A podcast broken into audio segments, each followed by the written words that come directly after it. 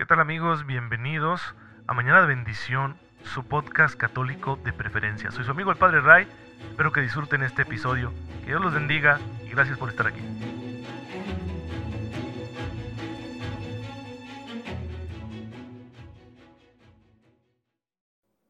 Muy buenos días queridos hermanos, bienvenidos a su podcast católico favorito Mañana de Bendición. Soy su amigo el Padre Ray, les envío un cordial saludo, un fuerte abrazo mi mejor deseo de cada mañana que tengan una fe muy viva para aprovechar la gracia de Dios, que ya está disponible, ya está a nuestro alcance, ya está circulando en nuestro organismo espiritual, hay que aprovecharla en los detalles pequeños y grandes que Dios vaya a permitir en nuestra jornada el día de hoy, de manera que podamos hacerlo todo a la manera de Jesucristo nuestro Señor y que así nos vayamos encaminando al cielo, porque es nuestra patria definitiva. Pues ayer me la eché de pinta, si iban a decir ustedes, otra vez, padre, así es esto, hermanos, así es esto. Cuando no es el trabajo pastoral, es la necesidad de descansar. Siempre es importante descansar. Jesucristo invitaba a sus discípulos a darse un respiro, a tomar un descanso, porque el trabajo no cesa, no termina, la mía siempre será mucha, así que uno tiene que darse esas oportunidades para cargar pilas y volver volver al ministerio, volver al anuncio del Evangelio, volver a la construcción del reino. Y es lo que estamos haciendo hoy, jueves eucarístico. Recuerden que la iglesia nos invita todos los jueves a considerar con una mayor devoción, con un mayor amor, el misterio de la presencia de Jesús en la Eucaristía. Que sepamos eh, encontrarnos con Él, recordando y agradeciendo que ha querido quedarse con nosotros en el Santísimo Sacramento del altar. Podemos hacerlo con la participación en la misa, con la comunión sacramental, claro, es la mejor manera, pero también podemos participar de un acto de adoración solemne, lo que solemos llamar una hora santa, o podemos venir a visitar a Jesús en el sagrario. Y si nuestras ocupaciones ni siquiera eso nos permiten, pues podemos hacer un acto de fe, decirle, Señor Jesús, yo, yo sé que tú estás por mí presente en la Eucaristía. Yo te pido hoy que me des la gracia de adorarte, de servirte, de amarte, que me concedas recibirte hoy espiritualmente para que pueda estar contigo en todo lo que hago durante este día. Así que al menos podemos hacer eso, una comunión espiritual. La comunión espiritual no es un sustituto de la comunión sacramental, es una prolongación de la comunión sacramental. De manera que cuando no puedo comulgar sacramentalmente, puedo comulgar espiritualmente en el sentido de que la presencia eucarística de Jesús se extiende. Si yo comulgué el domingo, puedo hacer comuniones espirituales todos los días si no puedo ir a la misa el resto de la semana, pero puedo estar haciendo esas comuniones espirituales. Si no es así como que, no, pues yo como vivo en pecado no puedo comulgar sacramentalmente, entonces uso la comunión espiritual. Pues no tanto. Aquí más bien lo que Dios te va a pedir es que soluciones esa situación de pecado. Y hay caminos. Bendito sea Dios que siempre hay caminos para la conversión. Así que no veamos la comunión espiritual como un sustituto de la comunión sacramental, porque no lo es. La comunión espiritual es una prolongación de la comunión sacramental, es decir, la presencia eucarística de Jesús en mi vida, aunque ya haya pasado mi comunión sacramental. Bien, el día de hoy también estamos celebrando a San Carlos Borromeo, que vivió en el siglo XVI, fue obispo de la ciudad italiana de Milán y que se dedicó con ahínco a poner en práctica las disposiciones del Concilio de Trento. El Concilio de Trento se celebró con la intención de responder a esa crisis que hubo en la iglesia y que se llamó la Reforma Protestante, motivada por una serie de situaciones que se vivían dentro del catolicismo en aquel entonces, situaciones de decadencia, decadencia moral y decadencia espiritual. Y claro que eso pues llevó a los reformadores a intentar algo nuevo, pero eh, terminaron rompiendo con la comunión de la iglesia.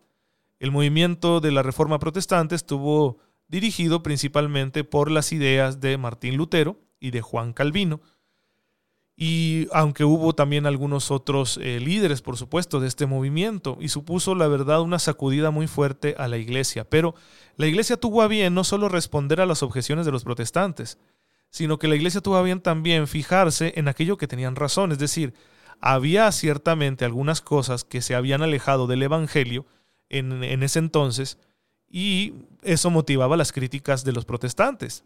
Sí, sí había cosas que andaban mal, por ejemplo, el clero no tenía una buena formación, eh, no llevaba una vida ejemplar en términos generales, ¿verdad? Porque siempre ha habido santos. Las costumbres cristianas estaban muy diluidas, era muy común la tibieza, la identificación entre el poder eclesiástico y el poder temporal era muy estrecha, lo cual es contraproducente a la hora de trabajar para el reino. También eh, se vendían en ocasiones bienes espirituales, había mucha preocupación por lo material, etc.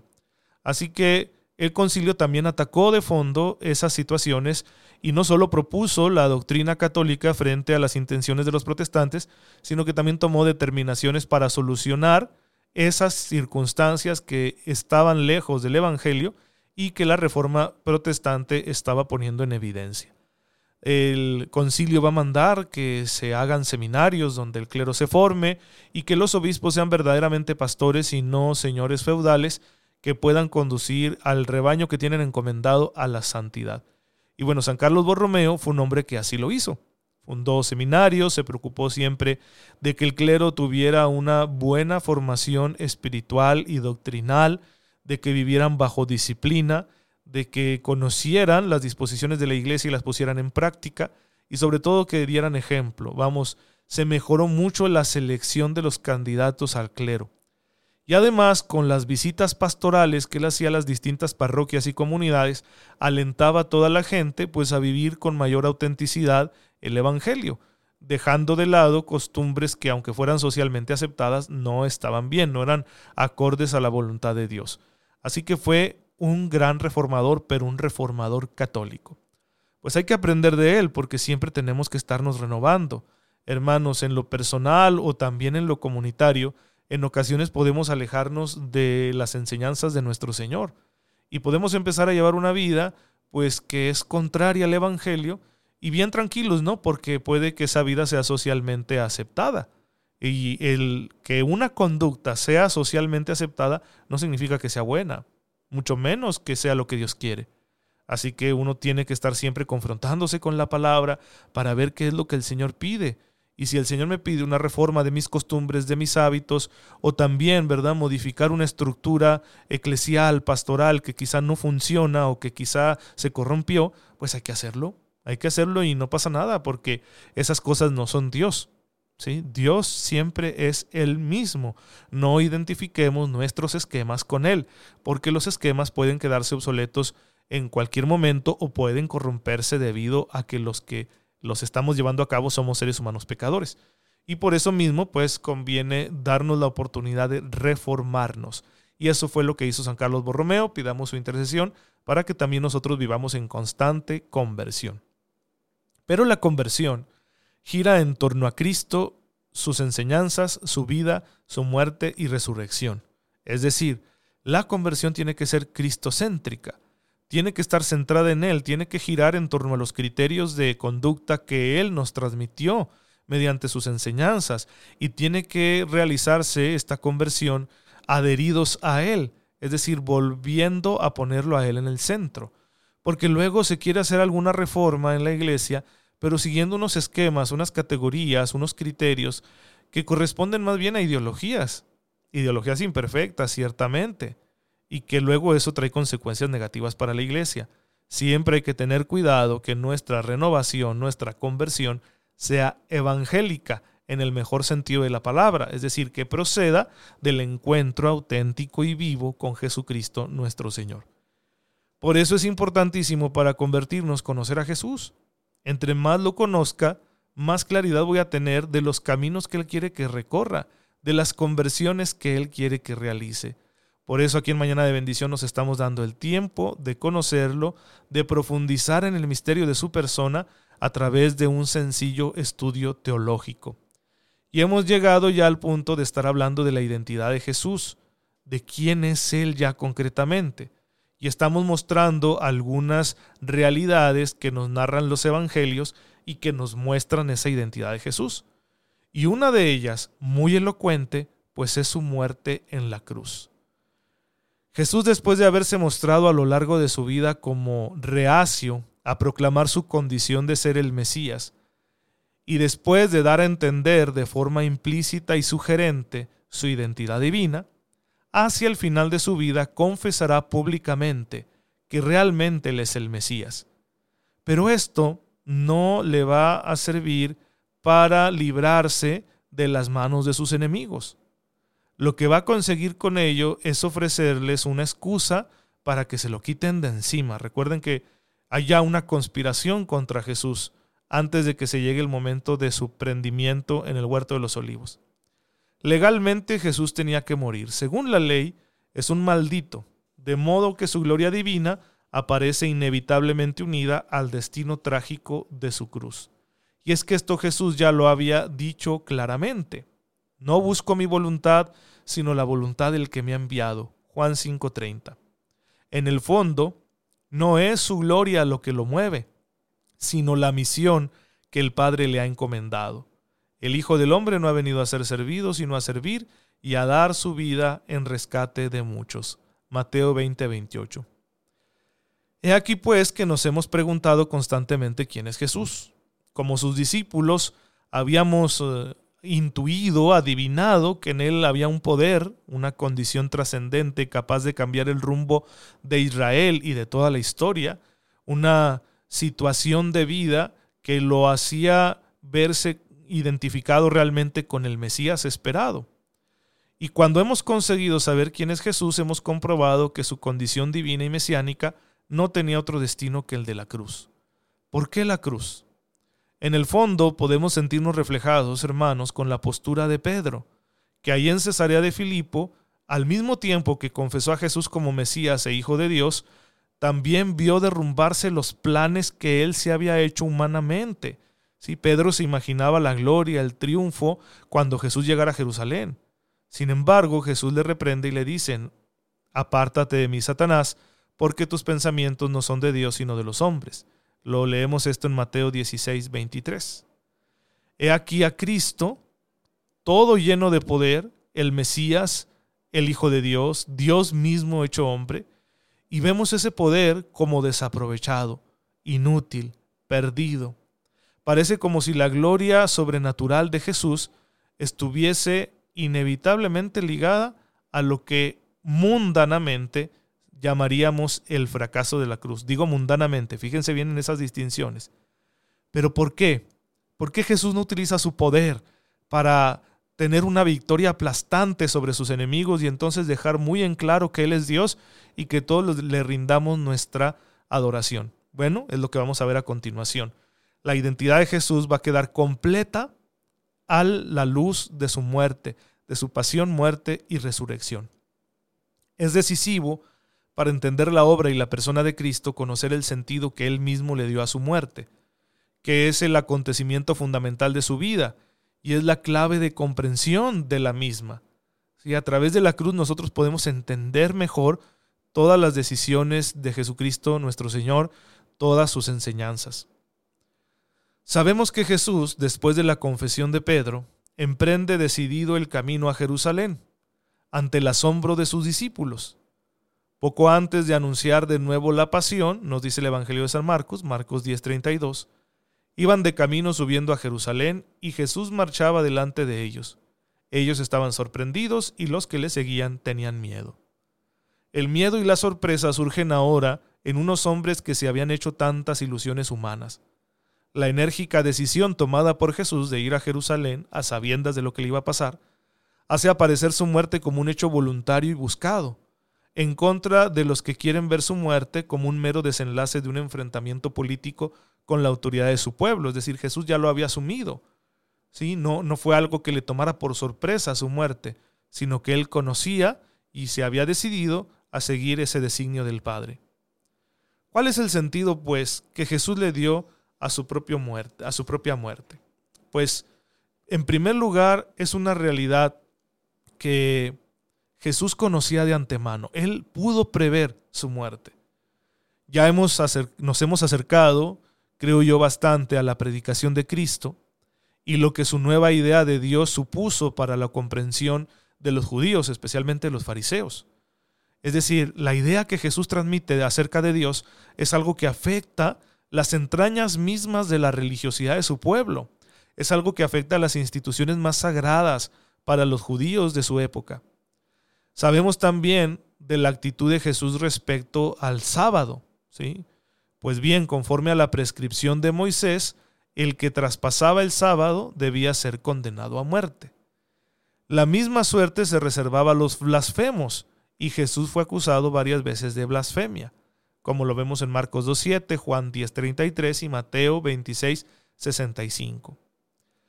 Pues Jesús se apropia de la autoridad para interpretar la ley, y eso lo va a poner en una situación comprometida delante de sus contemporáneos. Si en el enfrentamiento de Jesús con las, las autoridades de su tiempo, nosotros vemos que se empieza a fraguar una conspiración.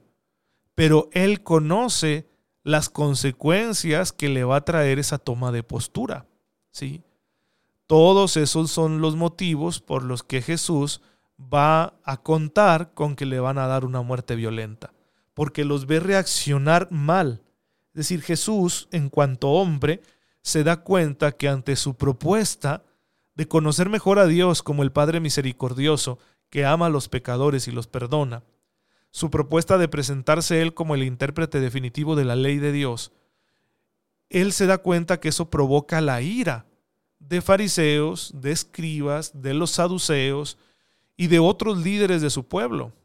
Entonces va percibiendo que esa ira evoluciona y que se va gestando a raíz de, esa ira provocada por sus propuestas, se va gestando una conspiración en su contra. Van a empezar a planificar la muerte de Jesús. Este dato, humanamente tan importante, nos hace comprobar que Jesús realmente previó su muerte. Es decir, Jesús ya sabía que lo iban a matar. Pero no, no solo porque su conciencia hubiera recibido una especie de, de revelación, ¿no? Como si es Dios, claro que sabe todas las cosas. Aquí estamos hablando de Jesús en cuanto hombre. ¿sí? No, no estamos hablando de una idea que le llegó en bloque. ¿sí? La luz de, de Dios entró en la razón humana de Jesús y desde un principio le dijo, ¿sabes que te vas a morir en una cruz? Y por eso tenemos esas representaciones de Jesús niño que está en la carpintería con su papá San José haciendo crucecitas, ¿verdad? No, no, lo que los evangelios quieren destacar es que Jesús en su conciencia humana, recuerden, Jesús es verdadero Dios y verdadero hombre, Jesús en su conciencia humana se va dando cuenta que lo van a matar y lo acepta, porque para él esa conspiración que se va gestando en su contra coincide con la entrega máxima que sabe que su padre le está pidiendo. Yo lo propongo de esta manera, ¿sí? Es una propuesta teológica. Jesús, al irse haciendo consciente de su identidad divina y por lo tanto de su comunión con el Padre, se va dando cuenta, le va siendo revelado y él lo va asimilando, que el Padre le pide una entrega total. Pero la forma concreta de esa entrega, que va a ser la muerte en cruz, va apareciendo poco a poco en la conciencia de Jesús. Cuando él se da cuenta de la ira que sus propuestas provocan en sus enemigos, entonces ahí descubre que esa es la entrega que le está pidiendo su padre. De manera que cuando llega a Jerusalén, él ya ha asumido el designio del Padre y también la forma concreta en la que le van a dar muerte. De manera que se dispone a hacerlo libremente, no como quien es llevado a rastras al suplicio. Eso no quiere decir que Jesús quiera la muerte como una especie de acto masoquista, como diciendo, sí, para que vean que soy bien fuerte. No, no, no, el dolor no es deseado por sí mismo. Esta prueba, esta cruz es aceptada en orden al cumplir con el designio del Padre. ¿Y cuál es el designio del Padre?